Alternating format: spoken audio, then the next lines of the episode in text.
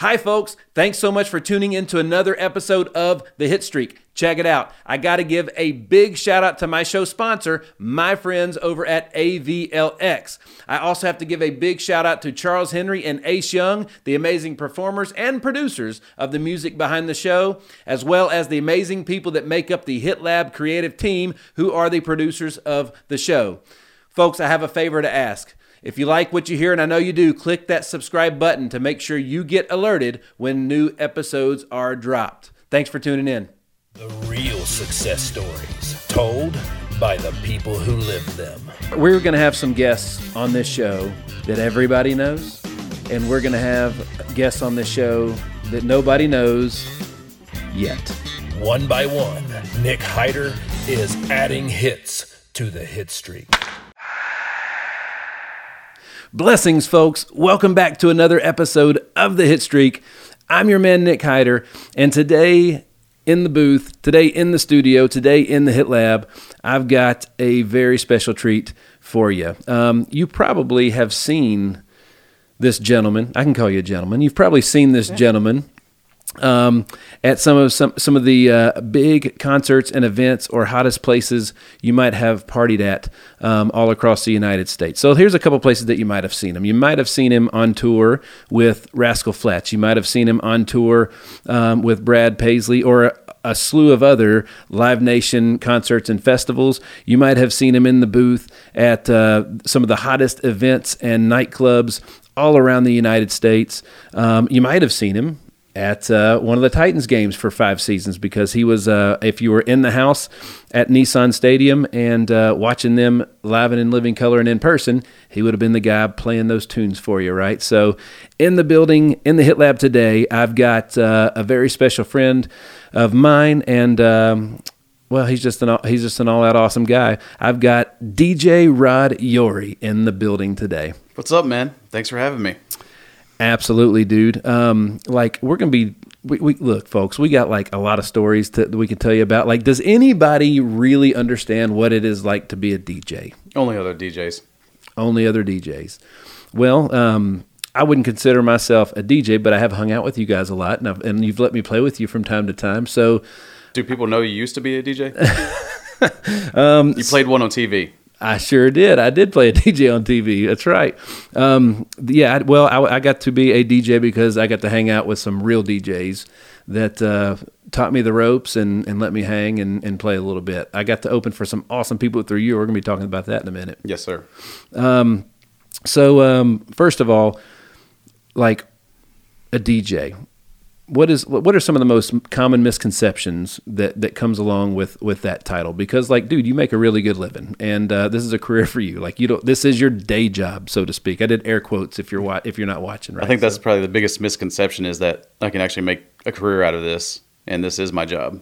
that's right. Most people probably think, "Oh, I'm a DJ. He probably gets fifty bucks, hundred dollars a night, or whatever." It's like, no, this is my living, and it's a pretty good living, which I'm blessed for. it's just like any other type of musician, right? So some people make 50 bucks to play guitar downtown and, and sing to 15 people, and some people um, get paid millions Exactly. of dollars, right? It's the same thing. Yeah, one hundred percent. So, um, well, like, I, th- being a musician um, and then hanging out with DJs for a long time, like you guys are as much producers as you are anything, but you also control the the culture, the environment, and honestly, the revenue Yeah. inside of all the venues that you're that you're rocking and rolling. We're going to talk about that too as well. Um, but um, like, I don't know, man, like how in the world so how did you become a D- like how did you how did you decide that the dj life was the life for you I kind of just it was by accident stumbled across of it when I was in college, uh, pledging my fraternity at MTSU. I've always been a music fan and happened to have more CDs at the time. That's how old I am. Mm-hmm. And we were having a party one night at the house, and president was like, "Just go put some CDs on back there on the CD changer." And next thing I know, I'm sitting back there for three, four hours just changing CDs out, just picking different songs to play. Then that went on for a few weeks, few parties, and next thing you know, the uh, fraternity house bought like a horrendous DJ setup on hindsight, but I didn't know any better. And so it started from there. And I was 18, I guess, when I first started the idea of DJing. Then did played my first bar when I was 20. we won't tell anybody about that, but Well, I mean, like, look, it's like it's like anything else. Um, it, it's it's a skill. You got to love music first of all, and Yeah. then you told me in a um, a video we made years ago when we had a residency together that um, you started DJing because you just had more music than everybody. You Yep. loved the music, and you just had more music than everybody I think I else. had like five or six CD books of just all genres too, which is the main thing. You got to love everything. You just can't pigeonhole yourself into Hmm. one type of music. Well, well, I guess you can, but that's all you're going to be known for. Whereas I can, It's the same thing in business, baby. There's the first hit right there. There you go. That's awesome. Um, all right, so you've been so uh, to all the folks out there that want to be musicians that want to be a DJ, right? So you mentioned that you started when you were 18 in college. You mentioned you got your first club gig when you were 20, and um, like you've been doing this for a couple decades now, right?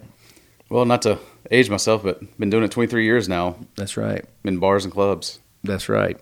And um, and it, and to be clear, this is this is your job, man. This is how you make a living. 100%. and he's and he makes a good one too, right? So, um, but it wasn't easy, and um, the price that you get paid, you weren't always paid that. You had to work your way up, just like I definitely had some of those $50 gigs that's right. when I started out. Shoot, I played for free more times than I care to mention. You definitely played it free for opening for me a few times. That's right. Whoever would listen to me, whoever would give me a spot, I Yep. was in. You got a nice bar tab though. I did get a nice bar tab. I appreciate that too. I think everybody did. If you knew us, you appreciated our bar tab. Absolutely. Well, dude, um, like I mentioned, some some pretty awesome people um, in the in the in the country in the country music realm. But like um, like right now, you have a Vegas, uh, Vegas residency, right? Yeah. You can find me at Doghouse at the New Resorts World. I'll be heading out there uh, next week, depending on when this drops. Might be this week. So Yeah, I'll be we'll be hanging out with you there, and uh, um, where- so this will this will go next Tuesday, right? A week from today, so that'll be the week we'll be coming down to see you two days later. So when the people are listening to this, right, um, we will be I'll be packing my bags to come see you in Vegas. yes, sir. It's gonna be it's gonna be a good time. So, um, you live in Nashville. How in the world do you do you get residencies in? I mean, of all places, the the the nightclub capital of the world, Las Vegas, the the party city. Yeah. right? Uh, I was lucky enough to sign up with a Blackout Artist Mm-hmm. DJ booking group, and uh, through DJ Silver, who's gotten me probably most of my high profile gigs. Mm-hmm. Uh, that's how I ended up in Vegas and get a lot of the big time gigs. The Rascal Flats gig came through Silver also, so yeah. Well, he he changed the I whole basically just need to landscape. give him a percentage of everything I make for life. well, he he says he feels the same way about you because he slept on your couch when he was trying to make it as a DJ. He did sleep on my couch when we first started coming to Nashville. That's awesome, dude. Well, it's um, you guys have remained um, remained close, and and and uh, I mean, you've changed the landscape of it. He was the first country artist or country music DJ to have a record deal, right? Yeah, first, first country artist DJ slash DJ with a record deal. Then I think he's first or second to tour with a recording artist. Yeah, dude, that's awesome. And you guys have been He's definitely the longest running consistent touring absolutely DJ in the country field. Absolutely. Well, it's- dude, it's it's awesome that you guys have been able to do that kind of stuff. So, you've been rocking. Uh, so you you did five seasons with the Titans, the Tennessee Titans. Yeah. All right. So explain to the folks what that's all about. Well, the first season, back to Silver, him and I split that season. And then when his touring took off with Jason Aldean, I picked up the rest of the seasons. But yeah, I'd play all the pregame music and warm up music for when the players got on the field. And then the, uh, the first season, we just did pregame and warm ups and halftime breaks, stuff like that. Then Yeah. the second year, uh, program director was like, hey, you're here. Why don't you play some music for the defense while they're out there? So I started doing actual in game defensive music as well. That's awesome. So having to pay attention to the game, read the energy of the crowd, read the energy of the play that just happened, read the energy of the play you need to happen, and cue the music up for that, and have the appropriate music. And That's a that's I mean that's NFL production. Like that's on mainstream TV. There's commercial breaks. There's so much that you gotta to be aware of and know what's going on. it's a little nerve wracking. I'm sure. And then I can um, remember when we would come to see it. It was like freezing cold, and you work with your hands. Yeah, there's a I think it was one of the last games. Might have been the last game I actually did. I think it was 23 degrees. I Wow. believe is what my selfie said when I took it.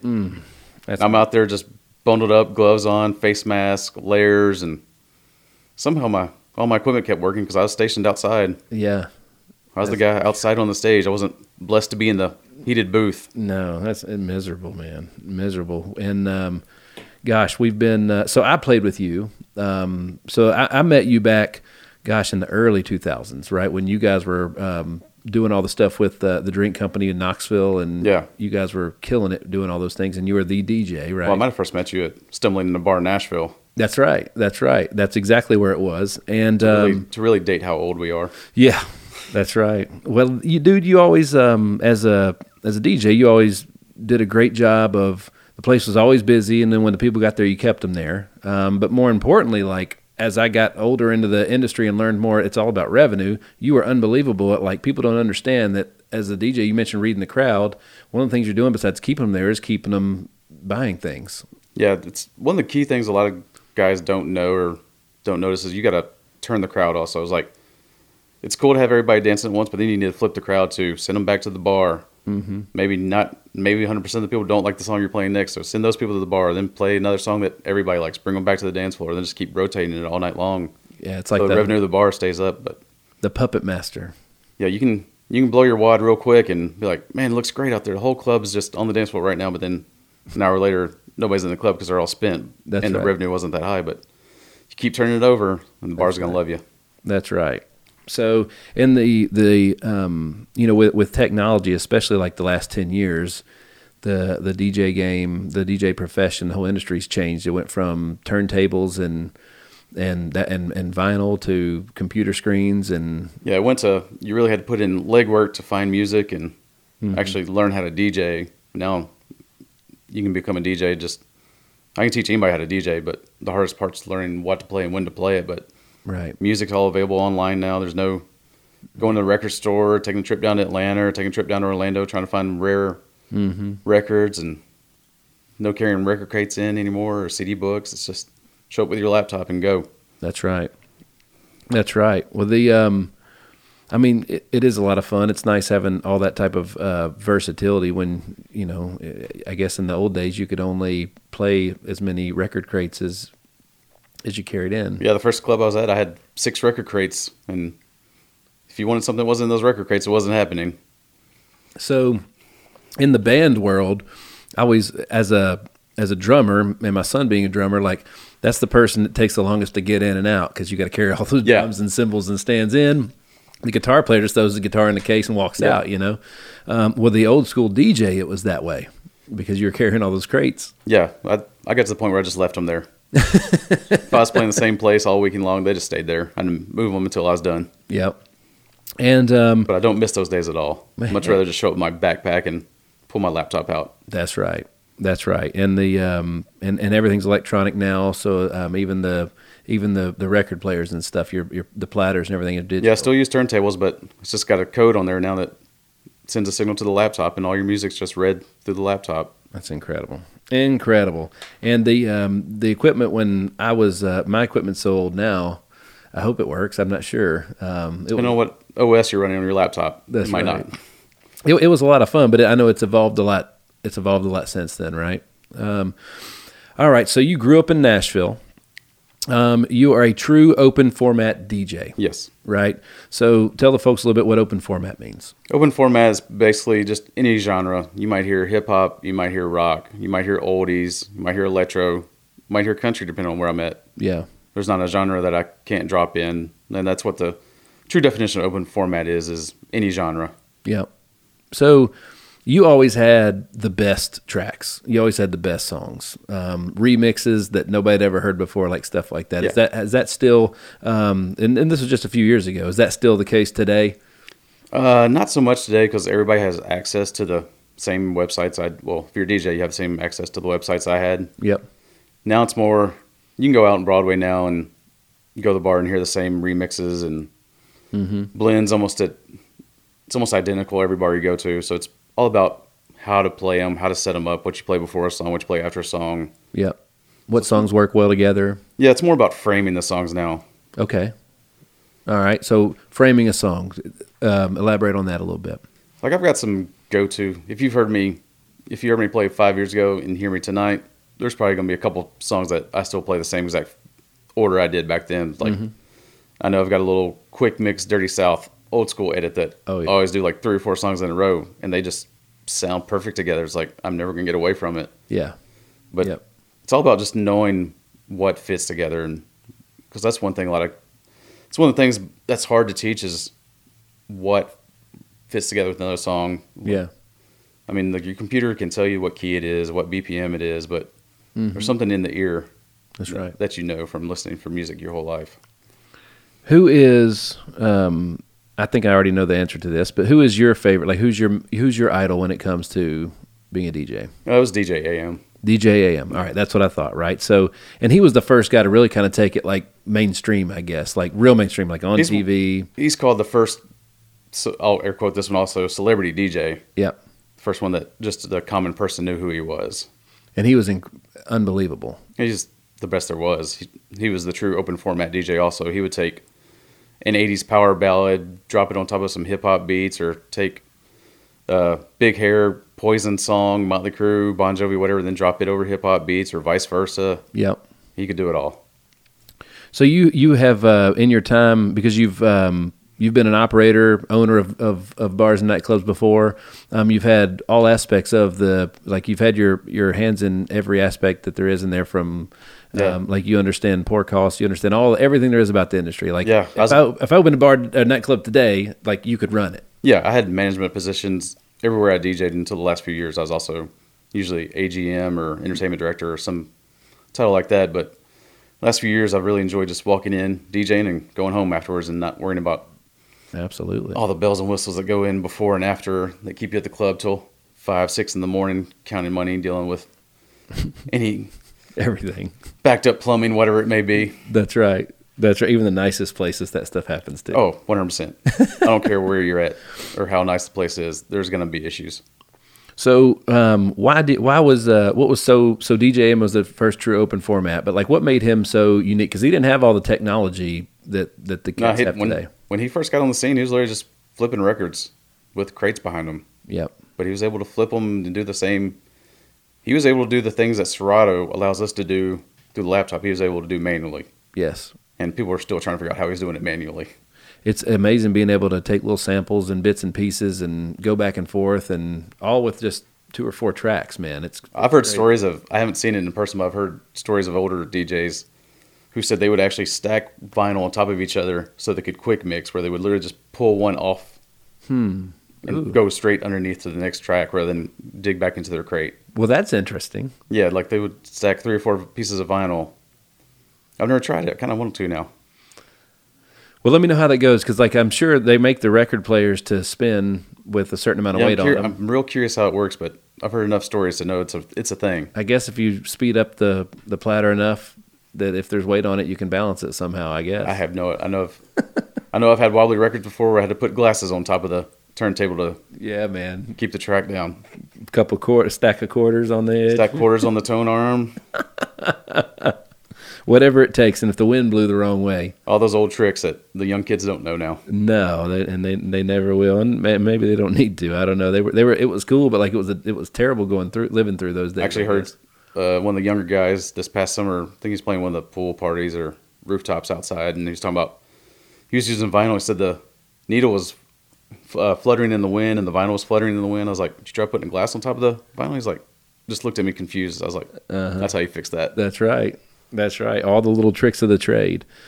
Um, so DJ AM, AM was incredible, but like you have um, booked, promoted, opened for massive festivals, um, amazing, amazing artists. We mentioned, um, I, I know that um, I was there when you opened up for um, Cruella, which was fantastic. You've ser- shared the booth with um, Flo, Flo Rida to Nervo, um, Jazzy Jeff, and Questlove. I was there for uh, Jazzy and Questlove. Those were freaking unbelievable sets. Questlove is still the best DJ set I've ever seen in Really? person. Yes, So he, him, and then we opened for the captains of the industry years ago. Oh, yeah. God, they were so good. Stone Rock and Graham Funky. Man, they were good, dude. Like that, that was that mi- that night blew my mind. I'd never seen anything like that in person. Yeah, Stone and Graham are kind of, I guess they're known as like they're not widely known, but they're what, what you would call your DJ's favorite DJ. yeah, yeah. And and uh, where they where those guys based out of still? Uh, L.A. They're out of L.A. Yeah. man, they were they were so cool and fun. But like, Um, so because because of you, uh, because of you, I got to help open for that. Right, Yeah. it was really cool. So like we had opener for the opener for the for the headliner. It was just cool, man. Getting to play for that kind of stuff, big draws, um, packed house, like. Um, and I always I always like the the opening stuff because like if you don't know you're you're building you're you're you're set, putting these sets of songs together throughout to hit certain times of night when you need them right so you don't play the best number one song in the world at like nine Yeah. nine p.m. you wait till it gets a little bit later Being the opening DJ is way harder than being the headliner I love being People don't a understand DJ. um, but um, and finding a good opener is almost impossible nowadays really because everybody wants to be the headliner. everybody wants to be the headline They think at 10 o'clock they should just be playing the number one track out, the biggest banger they have, and just burning the guy, next guy. and you're only gonna play it once Absolutely. unless the tip's big enough. Unless they got $100. I'm going to play it twice. All right, so just for fun, I'm gonna flip this piece of paper over, um, because um, the meat and potatoes for this show today is we have a lot of um, very successful people that come in the studio and hang with me, and they tell some great stories.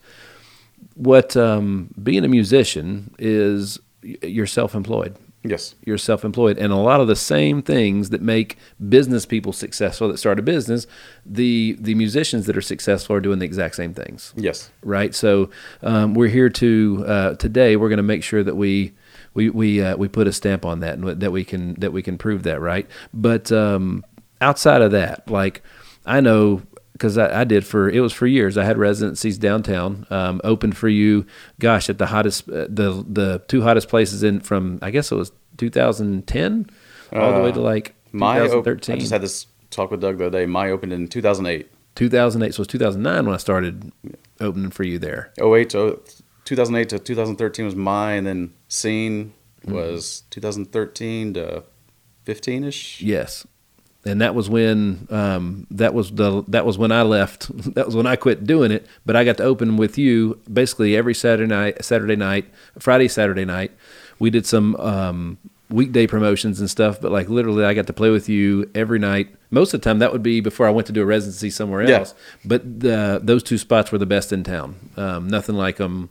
Um, they were the only true like real nightclubs in Nashville at the time. It's still really the only. There hasn't been a real nightclub in Nashville since, really. That's crazy. I mean, you've got a couple spots, but Dirty Little Secret's the closest thing to a true nightclub, and it's kind of more the ultra nightclub, smaller size, where Yeah, it's just a bougie little my you boutique. could you could pack a thousand people in a my. Yes, Don't tell the fire marshal, but you could. you sure could. You sure could. I Not, saw not it. that we didn't do it on a few nights. I know well, a lot of nights. Yes. a whole lot of nights. So, um, you've uh, booked and opened some awesome people. Let's just let's just go through a few of those names um, because like there was some massive outdoor festivals and stuff Yeah. that you had a big hand in, right? So Well, I think you mentioned Cruella earlier. I think they're probably the coolest story we had because the first time they played mine, they came as an opener for rehab, mm-hmm. and there's maybe 50 people there, and I think they told us it was their first time they'd played outside of Chicago. okay, And next time Cruella came to town, they played at Scene, yep, sold out Scene with 500 people inside and probably another 100, 200 outside trying to get in. At Fire least. marshal knocking on the door. that's right. And then the next time they came, they played uh, Jackson Hall, which is a thousand plus room, Yeah. sold it out. So to go from 50 people and nobody knowing who they were to coming in and selling out Jackson Hall and Mm-hmm. having number one song on the Billboard dance chart and touring all over the world, that's, That's kind of right. pretty cool. And they stayed humble the whole time, which was Heck yeah, really cool. heck yeah. They were um, their whole crew was really nice. Yeah. um, they were really really nice. So who else? Who was some of the other ones that uh, I'm trying to think? of All the Day Glow. Well, we did the we did the Halloween block parties. Yep. Where we'd shut down 12th Avenue with. See, we had Bush and Candlebox one year. Oh yeah, Bush Candlebox. I mean, literally, we're talking thousands of people for these Yeah. outdoor ones, like thousands. Yeah, we did Three Six Mafia one year, Foster the People. That was when they were like their, their That's- big yeah. hit. That's right when Pumped Up Kicks came out, and they were at the height of their career. Um, yeah, those block parties were insane. Literally just shut down 12th Avenue and put a stage at the end of the road and Yeah, party out there. Then when we shut down the outside, everybody would come into my or 12th and Border, keep the party going. and it was um, New Year's for a lot of those, or Halloween, so it's, it could be Yeah, we cold. usually did Halloween or New Year's, and then we had a couple uh, Life in Color or Day Glow, depending on what year it was, what their branding was. yeah, those things were huge too. just giant paint parties with biggest electronic DJs in the world at the time. Yes, that was um, that was such a cool. So when I, when I was a um, a DJ, I started out as the push play guy, just in the open format. But you didn't really like blend or mix or anything. You just played the right songs when they were meant to be played. Oh, I'd hate to go back and hear me in that first bar I played because I had no idea what mixing was at that time. You just played what people what if Yeah. they yelled, if they screamed, the girls went woo. Yeah, I was 100% just push play. That's right. That's right. So um, when um, when I start first started opening for you, that was because I wanted to. I didn't quite yet know where I was going in career and everything, and like I loved music, and as a, a performer, that was a way for me to. It was a great outlet. I got to hang out, um, but like that was when um, through you and um, and my buddy on on a Sheila Bond, you guys said, "Hey man, you like need to learn how to mix if you're gonna do that." and uh, and you guys taught me all the math and um, and all the things to do that. And then like that was how I learned to do it. As you said, here's songs you shouldn't play for these first two Yeah. hours or hour and a half. And like so, basically, we'd make a folder in a, cr- a crate. And, and I would go through and pick those things, and, and, and it turned into a lot of fun. We recorded a lot of those. I remember, I, I think I have one of the five hour mixes from Scene still on my laptop where you can even hear Kevin Cogswell, the owner of the club at the time, come on the mic for some reason and start Oh, no. trying to hype the crowd up. bless his heart. The opening night when I had I had sat over there, I'm not familiar with your gear. Um, I, I was ge- I was um, collecting on my payment for the bar tab. That was uh, that was my fee. Maybe for- paying yourself a little extra that night. totally paid myself a little extra that night, and um, like I did most nights. But uh, I just remember you had to leave the booth for for whatever reason it was, and um, to go. I think it was to go to the front door to handle something um, because it was always a, a Sounds about right. a capacity issue at that place because it was awesome. And um, and so I slide over, and um, I thought I had queued up the next. As a matter of fact, you'd queued up the next song, and all I had to do was push play. Yeah. Well, I push play, and, and I'm just chilling, and then you know this, the outro is it's just nothing but the bars. Just boom, clap, boom, clap. That's boom, it. So it took me a minute to realize that oh, that's not good. And then I realized at that point in time I really wasn't familiar with your gear, and then the song stopped altogether, and then it was just dead silent and hundreds of people like just staring at me with that blank stare on their face, We've all been there. and you're just like, and and that's when panic sets in, um, and uh, and then I realized that there was a crossfader that had not been moved, and once I moved it over, I was about probably thirty to forty five Yeah. seconds in, it started playing the next song, and then you came up, you remember what you said? Good, good job. Nice mix. Something smooth, transition. That's it. Smooth, One- tran- yeah. smooth transition there. One of my go-to. Uh, you just messed up, and I noticed phrases. Everybody noticed, and uh, that remember we reco- it was recorded too. We Yeah. had that on recording because we were talking about the mix. I still do that probably twice a year. Still twice a year. Yeah, just something where I'm not paying attention, maybe feeling too good, and just in there bobbing my head, just listening to music in my headphones or blasting through the monitor, then realize it's not actually playing to the crowd. And I fix the issue real quick. Then I start looking around like I didn't do it. Like what's going wrong? I'll start picking cables up, looking under the DJ booth, look to the sound guy, look to the lighting guy. Be like, did y'all do that? Nah, it wasn't me. You know, back in the day, there weren't sound guys like there are now for everything. Like you just plugged into the system and you went. Yeah. Or they had something there that you played that was already there, right? Um, uh, their own, their own system, which that that always sucked. That was never any good. You always want to play on your own stuff. Yeah, anytime there's an issue, there's well, I guess I got to fix this on the fly now. That's right. That's right. So, all right. So, let's see if I can pick back up where we did. So, um, we've had we've had a lot of good times. You played some of the biggest places. What is your um, what's your all time favorite place that you've ever played before? I mean, hands down, it's going to be the residency at my Yeah, in Nashville. that just place for was- what it was and at the time Yeah, it was a big room, dude. huge room is also the first room in nashville that was bridging electronic music big room music with like hip-hop is like the true open format room of nashville Yeah, it was like right at the beginning of the explosion of the edm scene so you're getting hip-hop then you would also go up and get the latest most popular edm tracks that are coming out left and right at the time that's right. Um, well, like. So we did, we did we already talked about some of your favorite uh, pla some of p- favorite sets you've ever heard and, and so on and so forth. So you're doing a lot of stuff in Vegas, like so you could obviously get gigs in Nashville. Why are you going back and forth to Vegas all the time? Oh, something about a paid vacation almost is how i look at it That's right. I mean, you're a traveling touring. I mean, I was just artist. in Vegas last week, just on my own, just for That's all. giggles. So to go out there and actually get paid to be there, just a little icing on top. That's right. All right, so let's get to some of the um, the meat and potatoes for for everybody, right? Like so, um, we talk a lot. We have a lot of, um, like I mentioned before, a lot of successful business owners that Yeah. come in. Um, nobody, I don't- I don't think anybody that we've had to date, um, that everybody started their their own businesses. None of them were like franchise or anything like that. They started their own business, and um, they've gone off to do great things. There's all these things that these guys, uh, these people, I should say, these folks have in common. It, with all the the bumps in the road in the beginning, the things they had to overcome. That it wasn't easy. It was extremely hard. That they had to invest almost blindly into themselves um, with with with with. Um, investments, gear, um, marketing, or whatever it may be, Yeah. with with no guarantee of return. Um, like you do the exact same things, Yeah. and you have been for twenty years, Yeah. right? So, um, for the for the people that want to be musicians, getting started, like what what's some advice? They're all going to go out and bump their heads. They're all they're going to say, "I want to do what Rod does," and it, the only way they can do what you do is if they do what you did the last twenty years. Yeah. This it's time. You just got to put time into it. It's the whole ten thousand hour thing. It's like you're just not going to be the next big headliner. You know, your first week of playing. That's right. You got to put in your dues too, which is, I think my biggest complaint about the younger guys now is not putting in the dues. Like I played in Murfreesboro, a suburb outside Nashville, for years. Forever got my first Nashville gig, Right. and I definitely didn't deserve to play in Nashville until I put in my dues and worked my way up. It's basically like in sports, work your way through the minor league system or work your way through college before you get to the pros. Just can't go straight to the pros. you're a, you're basically a vendor, so to speak, for hire for Yeah. these venues, and like they have to, you have to bring something for them to want you, right? Because they get the lot. There's a lot to choose from. Yeah, absolutely. Is the is the DJ market con- very comp- Is it real competitive? Is it is it pretty full? it's oversaturated right now in Nashville because Nashville's the go-to it city for bachelorettes, like we s- were talking about earlier.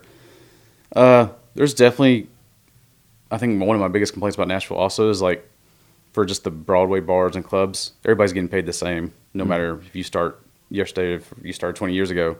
But where you set yourself apart is getting the private gigs, the corporate gigs, the Titans gigs, the touring gigs. That's where you really rise to the top and can set your price point. And I've just been lucky enough now to where I can say no to gigs. I can pick and choose what I want to do. That's cool. Absolutely. When so you went from back in the day playing anywhere anybody would have you. Oh, you throw me a gig, I'll be there. That's right. And and now you you get to pick and choose the ones that you want. You get to be selective and stuff, right? That's It's- what that's one thing I tell younger younger guys now and girls, the ones I know, they're successful and I'm like, I know they're doing gigs they don't want to do. I'm like, you don't have to say yes to everything. right. You can say no. It's okay to say no. Mm. There's somebody else there that can do it. Absolutely.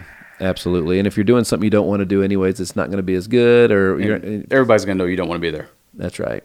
That's right. I've had many of those nights myself as well. I mean, I I I'm speaking for truth because I've done it. Oh my gosh. So many nights, um, trying to launch a promotion or get something off the ground, playing to an empty house, a flop. Yeah, Everything flops. it's way easier to play in front of fifty thousand people than it is fifty people. Absolutely. Absolutely. And it's it's fascinating. Most people wouldn't know like that um, a lot of times the the the venue owner may not want you taking requests because they want you playing a certain thing. Like a lot of time the venue owner, owner will say these are songs you can't play. These is I want you to play these songs. Yeah. Like they're specific and pretty specific instructions a lot of time. It's more of a not a specific song. It's more of a don't do this genre, stick with this genre, th- stick with this mood Mm-hmm. type deal. It's like when I play at Virgin Pool during the summer, it's all throwbacks. It's nineties and two thousands, and then somebody comes up, it's like, hey, want to hear the song that just came out last week? Everybody's gonna love it. It's like, yeah, everybody might love it, but it's not what they want right now. That's There's right. a whole mood that's being set. That's right. So it's you're in the business owner's house. They're deciding what their culture and what their identity is, and, and that's what you're rocking. And they and they usually have a theme behind just about everything. Yeah, right? absolutely. What are some other misconceptions from the average person that they will know? Because again, they're partying. Your your career, your profession is somebody else's enjoyment, right? So what there's what song you love listening to in your car or at home while you're getting ready to go out is not necessarily going to work in a club or bar. right. That's so, the huge misconception because I get requests all the time and people are like, "Hey, what about this song? I love this song." I'm just like, "Yeah, that's great. That's a car song." I'll literally say, "It's a car song." Right. Like I like that song too. I listen to it in my car. It Right. doesn't work for the energy I need in here. That's right. Because you are you're, you're the you're the puppet master with strings. It's so- it's so cool. So a buddy of mine, um, Chris, when I first met him, I was explaining to him like I was like, dude, as a I was like one of my favorite things about being a DJ is like you just you can make people do things. Like I could make people scream, I could make people yell Yeah. and excitement, I can make people go get a drink or go to the bathroom, all the things that you said before. You can make people fight if you're in the right place. That's right. That's right. Anything you want them to do. And I was like, so we actually came to uh, to see you do a private event, and I brought him up there, and we came up to booth to hang out, and I was like, I was like, just watch what he does with these people. And we stood behind you, and we watched you just move these people around, and he was just his mind was blown that you were able to do that with two turntables Yeah. and a computer with some songs in it. Yeah. That's the hardest thing to teach is like the thing I said earlier. I can teach somebody to DJ in five minutes, but teaching them what to play and when to play it and Mm-hmm. how to move the crowd around, that's the hardest part to teach. That only comes with time. That's right. And that's just, it's just like how do you uh, in in business how do you know when to do anything is Exactly. know, knowing your audience, knowing your knowing your customers, knowing what you need, what the business needs, and all that kind of stuff. Right? You um have to know what the customer needs before the customer knows they want it. That's a good one. So, you're in sales, is what you're telling me. Then If you want to say so, yes. there you go. Well, you definitely are influencing the sales. So, what are some other misconceptions um, that the average person might have when it comes to the DJ? Uh, I think we mentioned actually making a career out of DJing is probably the biggest thing. And then it really just it's the request. Mm-hmm. It's the amount of times I've said no to somebody. It seems like it's the first time they've ever heard the word no in their life, and they just stand there dumbfounded. They take it personally, man. They do, and it's like it's a it's a request. It's not just because you tell me a song you want to hear doesn't mean I have to do it. That's right. Especially because you're probably five or six songs ahead at any point in time. You're going in a certain direction. Yeah. There's all these peaks and valleys to the energy you're creating, right? Like if you happen to catch me at the right moment, right right BPM, right energy with the song you have, I might throw it in right then. That's right. Other times I might tell you to kick rocks and it's not happening, or I might say some point some point between now and 3 a.m. you'll hear your song, That's right. That's right. And you only want to play them once, right? unless once again they have a big enough tip. That's right. Everybody's everything's got a price, doesn't it? Yes, All right. So um, let's see. Yeah, the the requests are crazy. Um, I always joke if I could go back in history and just stop that first request, oh yeah, dude, that'd be if I had the one magical power. That's what I'm doing. the hot tub time machine. We need Hot it. tub, great white buffalo. There you Just go. Go back, stop that first request. Well, it is it is crazy, man. Like, um, you know that. But I used to when you first start, the fact that somebody would give you attention enough to come up and request a song, it was like, oh, it was cool. Yeah. But then once you actually do get good at it, and you are taking people um, on a journey of so, of so- of some sort for the night, like it is. It's like when they request something that's going to be played at midnight at 9 p.m. Or they request something that like you're at a certain BM and uh, BPM, and what they bring in is the total opposite. It just doesn't work. And the current most popular song out doesn't need to be requested. It's going to get played. That's Just right. Wait, Oh, that's a good one. So we might need to say that one again. the current most popular song does not need to be requested. It will eventually be played. There you go. And it doesn't matter if you and your um, your party would love to hear it right now. Also, the worst is, hey, we're about to leave. Could you play this? Oh yeah, It's like, why am I going to play it if you're about to leave? that's exactly right. Tell me you're going to stay for the next three hours and I'll play it. that's exactly right. That's Tell me you're exactly- going back to the bar, spend more money, and I'll That's play it. exactly that's exactly right. So, um, well, needless to say, when people go out and they party, they have a good time. A lot of times they're um, they're not themselves. Yeah, They're under the to influence say a the little least. bit. and uh and and like dude you've helped I like i don't so when when i first told you i wanted to have you have you on everybody you, you made the jokes about i'm just a dj you know whatever like rod like djs are responsible for hundreds of millions of dollars if not billions of dollars a year just in liquor and or in uh, food and beverage sales Yeah, right?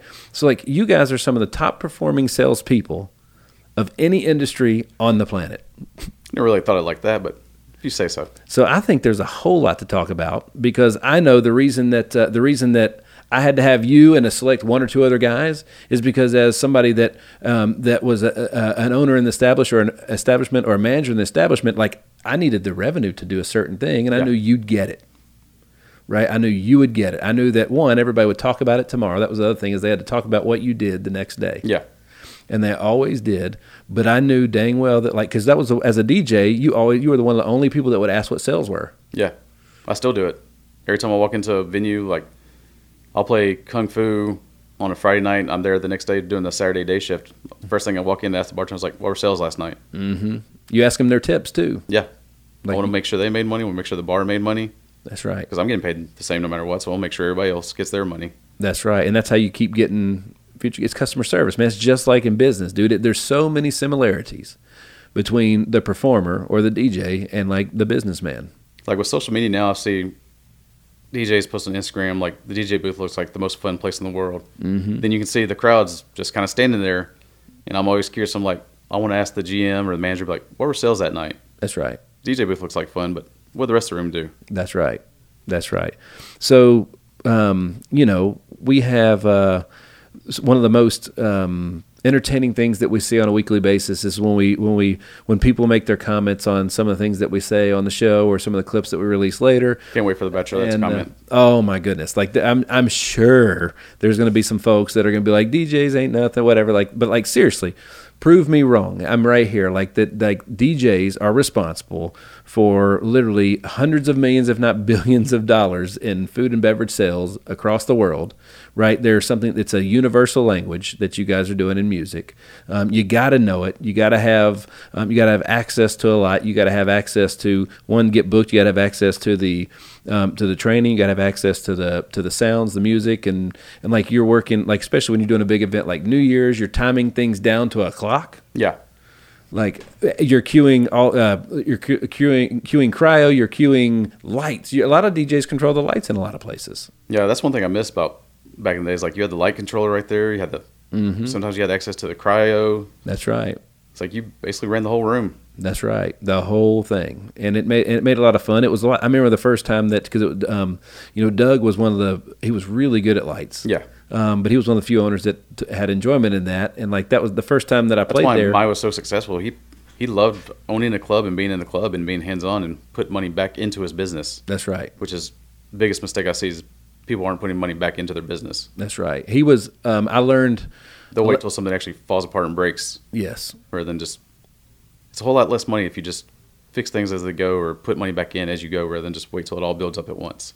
one thing that I learned from him was, um, and he told me that he didn't even do it on purpose, but realized it was happening and just kept it going. Is when they first um, built out my that they, when you open, it's usually not finished. Yeah. It's like eighty or ninety percent done. And he said, um, like every, over the first year that we were going in there, it, it was uh, like there was always something new Oh yeah, Um, and he was just, and I was like, dude, every time I come in here, something's different. Like I, sometimes I come in just to see what you did next. He was like, yeah, I didn't realize that I was doing that for a while, and now it's just something we're going to keep doing. yeah. Um, so he was always keeping that. Like you walked in, and some a bar would be moved, or lights were different, or a D, like the DJ booth moved so many times. That's probably one of the biggest mistakes I see from owner operators is just not adding to their business. There you go. They're just like, hey, we're open, come in. Yeah, Then wheels fall off, and next thing you know, they're wa- asking questions why we're- why revenue's down. It's like, I don't know. You opened the door three years ago. Have you done anything different? Just expects people to show up, and it's the same thing every time. And Yeah. especially in Nashville, where a new bar is opening every few weeks now. yeah.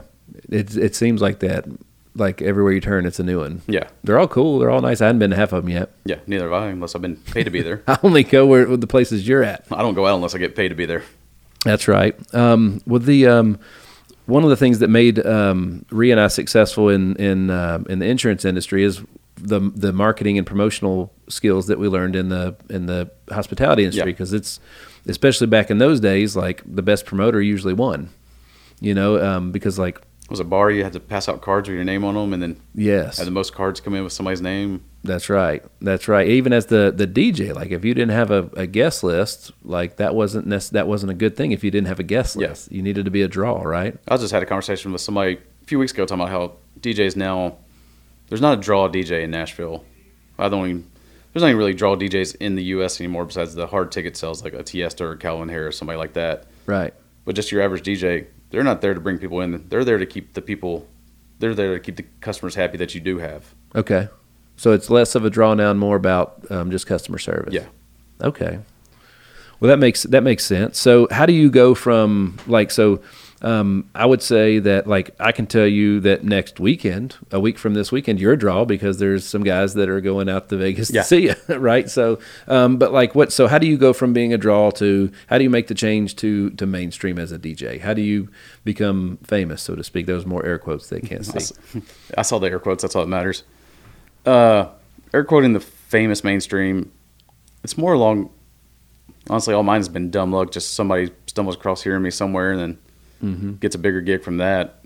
It's all somebody comes in, hears me, likes what I did, and then offers me a better job, better opportunity, and then Yeah. on to the next one. because you've played for um, in front of hundreds of thousands, if not millions, of people. Mm. To quote Bon Jovi, "Seen a million faces and I rocked them all." That's right, baby. We gotta give Bon Jovi one, don't we? Um, well, dude, it's um, I was re- I was really excited because like um, I was telling uh, I was telling the telling the creative team like th- some of the stories like you guys know me as who we are who we are today, but like the this guy knows a different version, not as good of a version, but a different one. Oh, Uh, it was a good version. It there's a, I mean, was probably not as financially good back then. no, it was it was financially um, horrible. That's the uh, gene splitter era of Nick Hyder. Yes, it was the gene splitter era. Um, so the uh, we're just going to leave that one right there. We're I like not how you just gonna rolled right elaborate. past that. Um, well, the uh, we definitely um, Rhea and I sought a lot of uh, self improvement from, Yeah. from those days, and We all um, have. Well, it was like, but you were able to do it. You know, I had to leave it. I had to leave it to go start over and, and kind of reinvent myself a little bit. You've been able to stay in it. Um, Well, I was doing a nine to five for five years until the pandemic hit. Also, that's true. Nine to five, but you were also doing um, I was doing nine to five with a full time DJ schedule. with a full time DJ schedule. But even the nine to five, it was in. I was still in video production, still in That's still in right. the same area. So you have expertise in in that as well. So you can you can build walls, you can map stuff, you can um, create content. You I can, can't do much. I can just sell it. you can sell it. There you go. Hey man, revenues Call, king. call me, call me with your dream, and I'll figure it out. There you go. You know the people to do it, Yeah. right? That's awesome. Delegate. Um, well, what's like what's next for? Um, well, oh, I was going to ask you. So you have a um, if, if people want to go and hear some of uh, the mixes that you record live or produce on your own, you have a Mixcloud account, right? Yes. Um, and tell me, it's it's mix it's Mixcloud and it's DJ Rod Yuri Yes, on Mixcloud, You right? just download the Mixcloud app anywhere you get your apps from your iPhone or however Google stuff does it. Yep. And uh, and and get your Mixcloud and, and check out Rod. So, um, what's uh, what's the next like what's the next twelve months look like for you? What are some of your goals? Any things you want to? Well, speaking of Mixcloud, one of the biggest things I've I'm trying to do for 2022 is actually put out a new mix every month because I dropped the ball bad last year. People hit me up for mixes. I'm like, well, I've got these older ones you can listen to. They're a couple years old, but still sound good. But really need to just put more content out. mm-hmm. That's my biggest thing for 2022 for personal side. Do you do um, do you like when you're putting out content? Do you have is there like any camera guys following you around doing anything, shooting live footage or anything if like I that? know I'm going into a gig that's gonna be pretty high en- high energy and good looking venue, I might bring a camera crew with me. Mm-hmm. Let them get some sizzle reel stuff and Yeah. roll from there. Well, one thing I will say about reinventing ourselves, because like, you know, we were talking about the gene splitting days. And um, I mean, because I was probably 35, 40 pounds heavier back then. I was probably 100 pounds heavier. You were a lot heavier back then. Yes. So, like, let, do, like seriously, It's like, like, when I guys, said Fiona over my bio and I hadn't looked at it and realized, oh, I need to change the picture on that. dude, like he's half the human that he was not that long ago, like just a couple years ago, I I guess, was- right? I was about 310 in that picture. I was like, ooh, I instantly just messaged my graphics guy. I was like, let's change this picture out real quick. Well, like, so why did you why did you go? Like, you were obviously you were you were getting gigs, you were doing everything. The weight didn't have anything to do with any of that stuff. Yeah. But like, what uh, what made you decide to to lose 100 pounds? Honestly, pandemic, uh, lost the DJing, everything shut down there. Then my nine to five was in the production world, so production world shut down. So I had free time. I just needed to get out of the house and clear my head. I wasn't gonna go crazy, so started going out, walking on the greenway, and then started noticing drop a pound here, drop a pound there, and I was like, maybe I can actually. There's something behind this. I actually commit to it. Mm-hmm. Like for years, I've been, s- you know, kind of watching what I ate, but still being the fat kid at heart and would Yeah. still eat whatever I wanted certain times. So just it's all mental. Just got locked into it. So, um, like it, for you, it was just a, a decision that was in your mind that once you committed to it, and you just stayed with it, and then bam. Yeah, me and Jeremy, my buddy, he was in the same boat I was as another DJ, and we were gonna go crazy if we weren't out doing something. So we just both started walking, and Mm-hmm. he ended up losing about seventy pounds, and I ended up losing right at hundred almost. Dang, that's awesome, dude. But it's mainly just we talk about it all the time. Is it's one hundred percent? We'll say ninety nine percent. It's mental. That's right. just locking in on it and committing to it and sticking to it. That's anything, man. That's Absolutely. anything. And people don't understand that. Like that's the thing is like it's just um it's today is it's we're almost to February. I wonder how many people have already quit on their New Year's resolutions by now. Eighty percent. At least. I If would not say- more? I would say at least. It's sad, it really is. Um, That's why you always joke is like the people who do actually go to the gym consistently don't want to go at the beginning of the year. That's right. Because it's packed with a Yeah. bu- whole bunch of people that ain't gonna be there in a month. Yep, exactly. Hmm. What are um I don't know, man. What's some I guess we could um I guess we could let the folks in on some on some stories from back in the day. Um I mean, you want to give details of your gene splitting? Um, I, I- you know, I, I got, I did it, so I'm, I'm, I'm, I'm not necessarily proud of it, but I, I, I did it, so I'll own it. So yeah, sure, man, we can talk about anything you want. I mean, you, Um, had, you had a bit of a spell there. It was always like monthly, just different pair of jeans, just it was brutal. split at the most inopportune area of jeans. It was, it was always, um, stepping on the stage Yeah. with the high step, but then that's how poor I was is I couldn't, like, jeans dry rot after you've washed them so many times, right? You know what I mean? So like, they were literally like red, uh, brown paper bags. I could probably find some pictures if you want to upload them with the uh, podcast. Maybe some cover art. Well, do we had? Um, I loved probably one of my favorite times um, in the booth. So there was a, a retro club that I just absolutely loved, just because it was, um, I, it you- it was just hard to go that hard. Yeah. like the, the, as that place Decades was the name of it, and it is it was just one that was my favorite genre of music. And people just went absolutely ballistic in there. It was an unbelievable party. But outside of that, um, I loved uh, my was by far the best room. But scene, I loved opening at scene, um, just because like I got to play for you'd let me play for an hour and a half, two hours Yeah. um, which is a long time. And um, and then because uh, you were good enough, I got to play songs that a lot of op- other openers might not get to do because you'd like I'd be like, hey man, can I rock this one? You'd be like, Yeah. yeah, you can have that one tonight, and that was kind of cool. So I'd get a little, I'd get to feel it a little bit. I mean, as long as you, I think at the time it was like, don't play Turn Down for What? That's it. That was like the biggest song out at the time. Is like, Yeah. just don't play this right now. That's right. And, then I would usually just make that my very first song. Let's go ahead and get this out of the way. There you go, and rock it out. The um, that was the first place. Mine was the first place that you we took requests, but it's like you- somebody had to know how to get to you. That's what I loved about mine is like, if we acknowledged your presence from the stage, we could talk to you. If not, you had to like work your way through a staircase, go to the VIP area, get come through another VIP area, then come through the back door to the DJ booth. So, folks, if you're waving at the DJ and they're not acknowledging you, they do see you. oh, absolutely, we see you.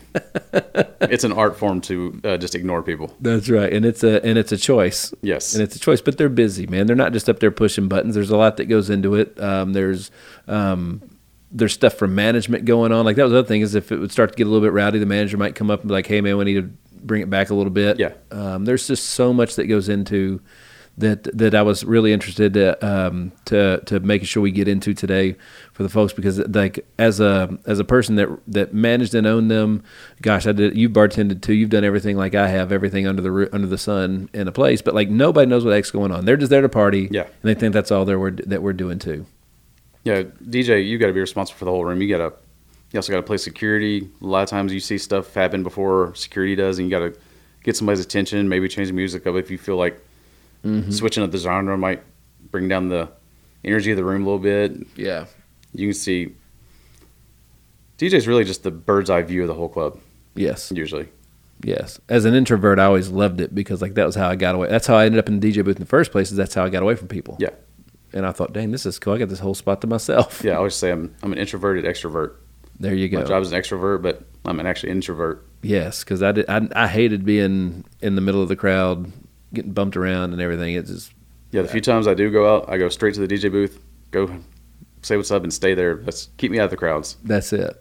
That's it. Well, luckily for for us, every time that we get uh, we bring some of the team out or whatever, you let us bring them up to the booth and we get to hang Always. out with you. It's a good it's a good time, man. Usually, you always bring a shot too. So it's like, Absolutely, and I'm gonna be bringing you one um, next weekend, or two, or four. four, four might get ugly. Yeah, It's wouldn't not- stay we with don't two. we don't get after it like we used to. Nah, we've grown up, hadn't we? Um, well, dude, it's it's so cool because um, you've been a Tennessee Titans resident. You've been on tour with some of the biggest uh, the biggest names in country music. Um, you've like Vegas is the ultimate destination as a resident as a resident artist of any kind. Yeah. that's like the highest level. I just want to move up. the level of places I'm playing in Vegas, that's probably a 2022 goal also. Yep. Um, well, like, I mean, where? Uh, so Resort World. Yeah. In in Vegas, brand new, Brand new, opened last summer. and it's absolutely incredible. It's beautiful. Um, and uh, you have a residency in one of the spots in in Resorts World. So I mean, that's that's pretty awesome. Yeah, I like it. I mean, I mean, that's a big deal. yeah. What's your favorite spot to play right now, Nashville or Vegas? I think it's Virgin Hotel Sunday night pool during the summer. Mm-hmm. Play that sunset Oh yeah. set time, and the pool looks west, Yep. so we're staring straight at the sunset. wow. And Sunday nights is all house music and disco house, so it's 100% just pure vibes. Yep. It's one of those places where it's like you come make a request, we don't care. We're here to just set the vibe, and that's it. That's it. That sounds like a good time. We're DJing right next to the pool, just looking straight out to the sunset. That's awesome. Working with a view. A lot of people pay a lot of money to do that. Yeah, people come through all the time. It's like, I can't believe this view. I'm like, I'm up here three days a week, just That's awesome. probably take it for granted, but That's Occasionally, I awesome. Mm-hmm. see those sunsets. I'm like, this is why I do it. I may have asked you this before. Um, what's the the coolest event you've ever done? Mm. I mean, obviously, being on tour with Rascal Flats was amazing. Just standing on stage every night in front of fifteen thousand people, mm-hmm. playing playing the music right before Rascal Flats walked out. Yep, warming the crowd up, getting them ready. Literally, last song I brought down my fader for my last song, and Rascal Flats walked on stage. We passed each other going off on and off stage, How about that? That's awesome. That's freaking awesome. and shockingly, never once met him though. Really? Never said a single word to him. Wow. The whole tour did twenty five or thirty dates. Never shook anybody's hand. Holy cow. So, uh, well, I'm gonna blame them for that. Well, but uh, obviously, I'm not going to approach him. sure. The well, the the new so the ride that we that sits in front of me today that was that was a while ago, right? So the ride that sits in Yeah. front of me today, um, knowing what you know and doing what you do, would you would you shake their hand today? Yeah, I would have. I would have approached him. There you go. Right. That was also my first tour, so I was like, all right, I'm just gonna. You're just trying to be polite, man. I was just staying out of the way. That's it. I know what my job was. I go do my job and get out of the way. So um, DJs, you're you're in the public eye. Um, you're in a place where um, most a lot of people wear their their best when they when they come to do those things. You have I have to mention the shoe collection. I was We wondering. have If, to I was talk wondering if about that was gonna come up. Oh my gosh, bro! People just I've, I'm I'm sure that there's people that have more. I've Oh, never seen. it. Absolutely, there are because I follow him in- on Instagram. I mean, like, but what if if you were like you're you got to be in the top two or three percent? No, and Well, according according to StockX, the shoe buying app, my collection's top one percent. But top one percent. All right, so hold on. By shoe collection, I mean we're talking. We're not talking like Johnson and Murphy penny loafers or something, right? What are we talking about? uh, no, they're all Nikes and Jordans and a few uh, Ye- Yeezys sprinkled in there. Nikes, Jordans. So uh, what? What Nikes? What Nikes are your go-to? Uh, Air Maxes are my go-to. Air Maxes. Nike, yeah. Heck yeah! How many pairs of Jordans do you have? Uh, Jordans are probably. I'd have to guess Jordans are probably up around 150 or so. So there you go, Fiona. 150 pairs of Jordan. Jor- Fiona loves Jordans. So um, I know you don't have a microphone, but they'll be able to hear. What's the What's the ones you got for Christmas that you love? I got the AJ1 OG Dark Mochas. Oh yeah, nice pair. Yeah, see, I knew y'all would speak that language. Yeah. Um, so, and you have an unbelievable room just for these, just for your shoes. Yeah, I'm probably up around 300 in total pairs. 300 total pairs of shoes. Yeah. And there, how many of them have you not worn yet? Not that many. I try to wear. I try to wear everything. I might definitely look at the forecast and see where I'm going for the day before I wear some some shoes. But I That's try to right. wear everything. Because you got to keep them crisp. So the pair I'm wearing today is the first time I've worn them. Okay. Tho- So, what are those? Off white Air Max 90s. All four, Air Max 90s. That's the ones that you have a lot of pairs of, right? Yeah. Too. How many pairs of Air Max 90s do you have? Uh, I'm probably up around 50, 60, 70. I don't know. Dang, dude. And they're all in in the room. You've got so t- describe the room for the for everybody. Like it's it's unbelievable. It's co- it's so cool. Well, I converted my bonus room into my sneaker closet, and thanks to the Container Store and their drop front shoe boxes. Container Store, if you're listening, feel free to send me a discount. There you go. Uh, put up a 300 Container Store drop front shoe boxes, so they're all in display boxes now, Mm-hmm. out of the original shoe boxes. And then during the pandemic, me and my buddy Mike Chow put up a LED lighting behind all of them, so they all light up now. Change colors, can set music to the beats, and That's awesome. so I got my DJ set up in that room also. So That's where you shoot record your mixes, right? Yeah. When you're not recording live. All right. So what's the um, what's the what's the top three pairs of Jordans that you got that you that you like the most? That are either mo- either, either a your uh, favorite or just they're the most unique. My favorite pair is always going to be the black cement three, Okay. which was my first pair of Jordans I ever had when I was in fourth grade. Okay. So I'm a little emotional value to those. yeah, Right? it's All right. definitely my favorite pair. and I have five or six pairs of those. Those are my go-to beaters. Right on. And also, if you've been over there, the giant shoe box I have, it's of that shoe. Okay. Right It's on. even got the size six on it, which was my first pair in fourth grade. Okay. Heck yeah, that's awesome. Um, what are some of the uh, what's the what's another pair that um, that uh, so what's your favorite Jordan model? The three, The three? yeah. I can't, I'm trying to think of which one is mine. I'm not a shoe guy, so I'm not sure. But I have I have two pairs of Jordans. Yeah, Two- you got two. the. I know you got those fives. I got the fives. I Three think and the sixes fives. are my favorites. Sixes and I sevens. think we've had conversations. You do like sixes. Yeah, the sixes and sevens are my favorite. And um, the which one which ones were the Olympic ones? Sevens. The sevens, Yeah. those are the ones that I want next. Is the seven is those? I love those. Those are one of my favorite ones. How many pairs of those the exact shoe do you have? Two. Two of those. Yeah, I've got the original, and then they came out with a reverse colorway, and I've got those also. So what's the difference between the original versus the the the re-releases? Uh, a lot of times, it's, if you have the original from, I guess the that would have been '92. Mm-hmm. They're obviously falling apart by now, but they're slightly different in the toe box design and just very intricate details that only sneaker snobs notice. Mm-hmm. But I'm all for the re-releases. Yeah, That way, I can keep wearing them. that's right. That's right. Because you do, you got to keep them clean, man. Yeah, absolutely. You got to keep them clean. Like most of them don't even look like they've been worn. No, if you look, really, only time you can tell is if you look at the sole. Yeah. How do you keep them from wrinkling when you're walking? Uh, that's probably just my duck walk I've developed over the years. So it's a it's a special type of way you walk to keep them that Just way. try not to bend your toes as much when you're walking. oh my gosh! And you're wearing them downtown, I'd be freaking out. Yeah, it's probably it's probably gonna end up causing me issues later on in my hips or something. Flat foot walking so much. Well, let's see. Um, well, the um, obviously, you know, as a as a performer, um, fashion is part of your identity, Yeah. and um, everybody know, everybody knows you for your shoes, Yeah. because it's unbelievable. Um, you also have, um, well, you used to when you were um, Rod Two X, you had an unbelievable T-shirt collection. It's uh it's getting back up there. Is it? Yeah. So what'd you do? Like, how much material did you let go of? Did you give to Goodwill and stuff? No, it's when you got rid of those? disgusting. And I'm still doing it. I'm still cleaning closets out and still have piles of clothes that I need to take to somewhere. So if anybody knows a good place to donate clothes, feel Uh-huh. free to reach out. I mean, and all these are, this is all top notch stuff.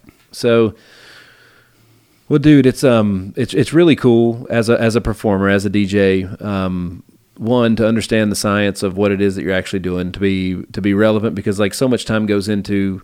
Um, you have to preview tracks, download them. Um, when you're playing remixes, you have to decide if it's the one you want to work with. Because how many versions of one song might there be of a hit song today? Oh, it's it's obnoxious. I could pull up a Rihanna song right now and scroll for through eighty different versions of it. 80 different versions of it and and um, obviously you've done your research to know which one because you could play one version early in the night versus another version later in the night if you want to based on how it hits That's the way I'm only ever ever gonna play a track twice. I'll just play a different version of it. okay right on the um you remember back when mashups became Oh yeah. um, kind of cool that was what um i guess am didn't he didn't pioneer those but he did a lot of mashup type things didn't he You could put him as like one of the pioneering pioneering guys in the mashup genre. okay that was so um But I would say So cool. Crook Crooklyn Clan were the ones who really took uh, mashups to the Mm-hmm. next level because they started the website where you could actually purchase their remixes of the mashups. right on So they made them more readily readily available to DJs throughout the country. So DJs are on tour with um, artists. Gosh, even back in the '90s and early 2000s, even rock bands had a DJ on stage with them. Oh yeah, the whole what was it uh, hip hop and metal like the Limp Biscuits and Mm-hmm. they had a DJ. Sugar Ray had a DJ. Yep. Yeah, all those guys back then. Lincoln Park had a DJ. So what are um, like when you see on the award shows and all that kind of stuff? Are those guys really playing when they're DJing these things? It depends. Okay. I've seen some, and I took a screenshot one time and called him out. Not going to mention him on the podcast, but he literally didn't have a single cable plugged into any of his equipment. Ah, that's like not plugging in your guitar. At least, if you're going to fake it, at least plug it in. That's right. That's right. Oh, that's terrible. Back so back in like 2013, 14, there was all kinds of social inst- uh, uh, social media clips floating around with guys that were doing that stuff, and they'd be up there moving around. and Yeah. it wasn't plugged in. I mean, there's still, if you go to the, some of the bigger electronic festivals, the way they're programmed, lighting, video, Mm-hmm. there's almost no way of getting around some of those being pre mixed Yeah. sets, the way everything's time coded and cued. There's no way around it. Dude, so one thing that used to be Those flying are, around. Those are absolutely the biggest of the bi- biggest DJs, though. That's right.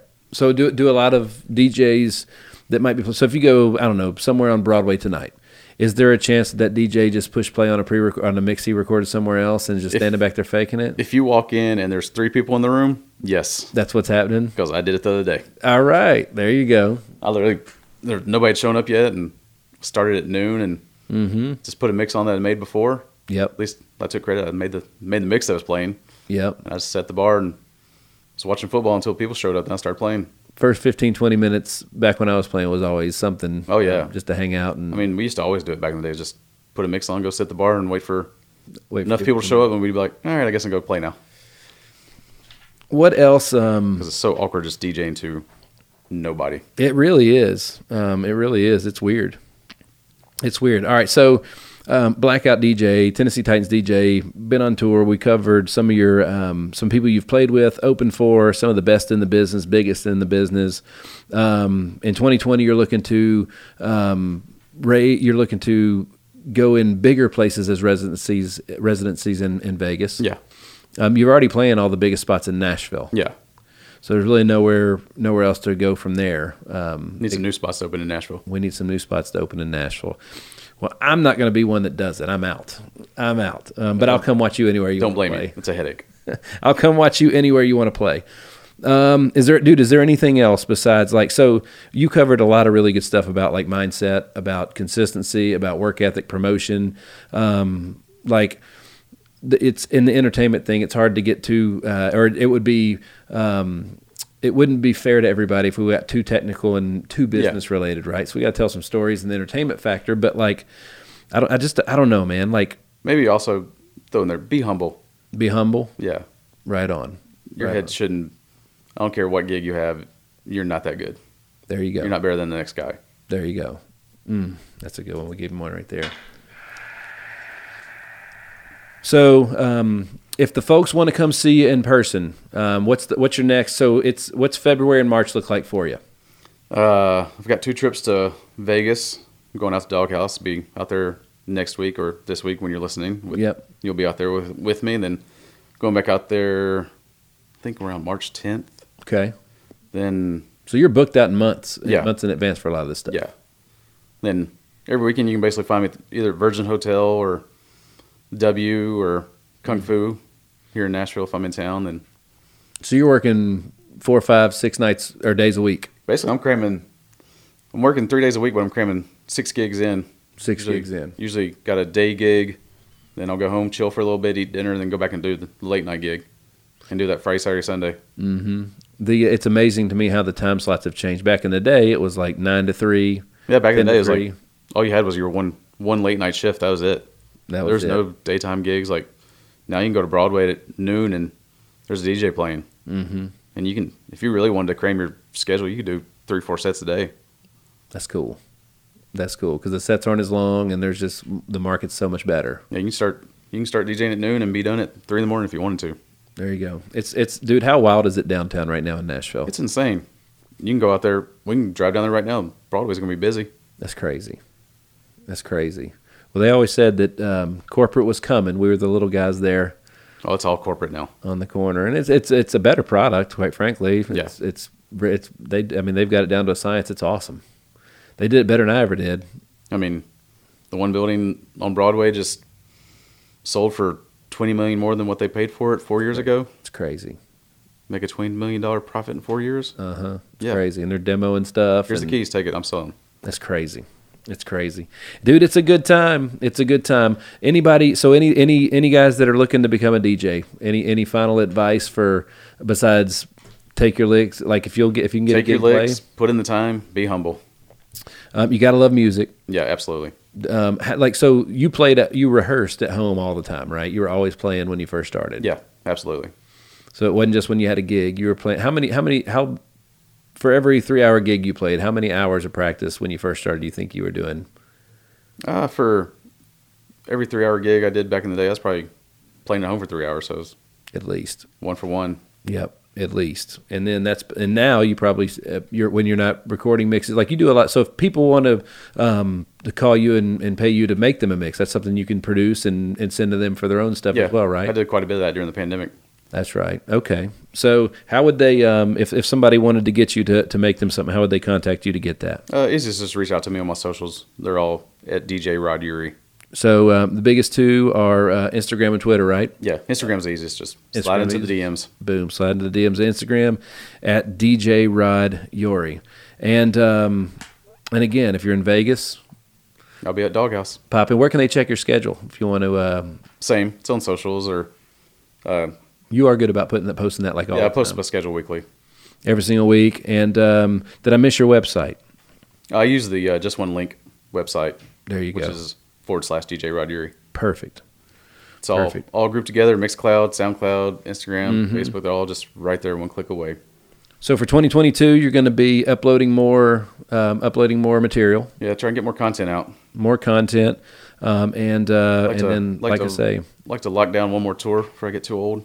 there you go. Um, well, you're in the mix for that, dude. Um, and uh, Yeah, no, I was down. I was down to the final two on one right before the pandemic hit. So really, who it- can you say who that was with? I'll tell you off air. All right, cool. Hell yeah, that's awesome. Um, well, sweet man. Anything else? Anybody um, who's who's new to the game that's that's that's uh, raising eyebrows that you like out there right now? Man, Are there any old guys left? Oh, all all the old guys are still left. Really? Yeah, Good for them. yeah. Jazzy Jeff still out playing every weekend. That's still awesome. a beast. Little John's still doing it, isn't he? Yeah, Lil John. He just played the Raiders game. I think two weeks ago. Dude, I love listening to him. He's so much fun. He's he's totally opposite to what you see when a, you get him for a DJ set. Right on. He can do the open format thing. That's awesome. How cool is that? Well, any other new guys that you love out there right now? Man, that, that one put me on the spot. Uh, I would say probably not necessarily new, but somebody you haven't heard of is uh, Fade, F A E D. Okay. It's uh, DJ Five and Eric Deluxe out of LA and Vegas. Right on. They're kind of along the lines of a, your favorite DJ's favorite DJ type Okay. of situation. Yeah. They play all the big spots in Vegas and LA. That's I think awesome. they have a show on Sirius on Diplo Station. Okay. So, um, have you ever played on on Sirius before? I know Silver I have had uh, he had he's done a lot of spots in there. I Yeah, didn't know- Silver's on Pitbull Station pretty regularly. That's cool. That's fantastic. Maybe that's, a, maybe maybe that's something I'll do in 2022. that's a I mean, that's a big deal. That's a real big Pitbull's deal. making a comeback. yes, he is. That new song he's got's a banger, It is a banger, isn't it? and I was hating on him for a couple years just making soccer mom music. Yes. As soon as Um, this song came out, I was like, "Dang it, I actually like this song." Dude, everybody used to hate on Pitbull back in the day. I just I always loved playing his tracks, so they were freaking huge. That was the heyday of Pitbull back then. Yes, it was good. like every third song might have Pitbull in it. Pitbull and Black Eyed Peas. That's right. we definitely did not go to Deja Vu with Will I Am one night. Oh man, That- well, I guess that's probably not. We I guess we can't talk about that too much. Maybe that's for episode two. Allegedly, allegedly, episode two, we're gonna talk about allegedly. allegedly, all alleged nights. Well, That's cool, man. Well, well, folks, it's just like anything else that we're doing. Like if it's something that you want to do, um, if you're waiting for somebody else to to call you and give you the opportunity, you got to go out there and create it. You got to get good at your craft. He's obviously very skilled. He's developed a skill set for what he does. He knows uh, he knows what the market is in need for. He knows what the, why he's hired to and what the job is to do. He takes a lot of pride in it. He follows up. That's the biggest thing that people don't do is follow up. I think one of the biggest things also is like my New Year's Eve gig. I got booked at the W, and the guy literally just said he booked me. Well, I've, I've done plenty of gigs for him, but he was like, "I booked you because I know I don't have to worry about you. You're gonna show up, you're gonna do your job, and I don't have any worries. I can just Yeah. leave that whole aspect of the night alone. There's other things I got to worry about. That's it. The There's- DJ is DJ is not something I have to worry about tonight. So DJing Awesome. at the end of the day, it's it's a job. You have to treat it as a job. That's right. It's a job you are for hire, and until you are uh, until you have a top forty hit somewhere, you Yeah. are for hire. Until somehow I can find that retirement fund. There you go. Well, dude, I, I wouldn't put I wouldn't put it past you, man. Well, like I say, um, DJ Rod Uri, he is um, he has put on some of the largest festivals in the city of Nashville in the last twenty years. um, whether you were responsible for the booking, the the um, the the management of it, or you were playing in it, Might have booked the porta potties. or Never all know. that. You never know. You never know. They were the ones with the bit- with the DJ in the middle in the back, right? Yeah, absolutely. And um, you and uh, you're you're a member of an elite group called Blackout DJs, right? yes. which is a, which is a booking agency. So that's another way they can find you if Yes. they if they wanted to book you, right? They could go through that. Um, and um, I I don't know. Are you going to be doing any more NFL stuff or anything like that in the future? Uh, I don't know. It was, and if the, doing the Titan stuff was a lot of fun, but it's also a lot of work. You got there at eight in the morning for a noon kickoff. Yeah, yeah, because they got to get everything plugged in and You got to did get the set up, pregame. sound checked, and you got a production meeting at nine, gates at ten. You got to be playing at ten oh one. all the pregame. The players had requests. Players had a request, and ownership would send you a request depending on how the game went. Like literally, you could play one song one week, it's great. They lose the next week, you're not allowed to play that song anymore. it went like that occasionally. That's awesome, dude. Well, everything everything has a purpose, especially on the uh, on the big stage. Well, dude, it was um, I can't thank you enough for for hanging with me today. Like um, outside of uh, our first technical difficulty, I don't want Yeah. to say it too much because people remember it, but like um, um, this has been this has been fantastic. I just like the fact you noticed the techni- technical difficulty as we were discussing a technical difficulty. That's exactly right. And um, long story short, literally, we had a Fiona and I were talking um, some production stuff yesterday, and, and we were just talking about how like we're due for that. For every, it happens to everybody. It happens to everybody, and we're due. And we were talking about knock on wood. We knocked on it, everything, raised the right leg, knocked three times, and said it's it's uh, hasn't happened to us. And um, but I appreciate you uh, working with us on that, and Oh, no um, problem. getting us fired back up and picking things right back up where we had left off. So that was good. Because uh, luckily for us, we'd only gone for like four or five minutes before we realized it had quit. Yeah, I had a lot of fun today. I was, when you hit me up about doing this, I was reluctant. I was like, "What do I talk about?" Dude, you got. I'm serious. We could go on forever, but like you're you're you got to get booked. If you don't if you don't play. You ain't getting paid, right? Exactly. So, um, like, you got to keep a busy schedule. You got to be on top of it. Like, you book your own schedule for the most part, yeah, You're- ninety-nine percent of my schedule is booked by myself. and you're telling the promoters if you can or can't. I was lining flights up before I walked out the door. Come over here, That's crazy. Um, that's crazy. Well, folks, um, Southwest. If you're listening, we need that third nonstop to Vegas. we sure do. Holy cow, it's brutal. They took it off the schedule for some reason. Well, they definitely need to put it It's back. either it's either you fly at six a.m. or seven at night. That's it. That middle of the day one's gone. The middle of the day's gone. Well, we're going to do the early one to come see you, and we're going to do the late one to come home. I'll Uh-huh. be there. It'll be a good time, man. So, um, folks, if you are um, heading to Vegas or in Nashville, um, make sure you check in with uh, DJ Rod Yuri on Instagram to find out where he's going to be. Go check him out. Um, and uh, remember, man, no matter what you want to do, whether it's a, a DJ, a musician, businessman, selling whatever, um, consistency trumps intensity. And um, if you want it bad enough and you're willing to do the work, you can have it Absolutely. you can have it. All right, man. DJ Rod Uri. Um, uh, check out his Mixcloud. Download the app. I know that um, anytime we're at an event, if you're if I'm in, responsible for the music, that's usually we're playing one of your mixes. I've heard stories. Oh yeah, all the time. Um, but dude, thanks again so much for hanging with me today. Um, it was a blast. We got to have you back. Yeah. we got to have Thanks you for having back. And I will be seeing you in Vegas here in just a few short days. It's Yes, gonna be sir. aw- It's gonna be awesome. So, folks, thanks again uh, for tuning in to another episode of the Hit Streak. Once again, I'm your man Nick Hyder, and uh, we, like I gotta say this, we've been blown away with the uh, with the reception um, that uh, that uh, I'm I'm glad you guys like this. I'm glad you guys are getting a lot out of it, and uh, we we so much appreciate your support. Don't forget to click those subscribe buttons so you get notified when the next episode drops, and um, and keep keep downloading and streaming, baby. It's rocking and rolling. Thanks again so much for tuning in today. God bless.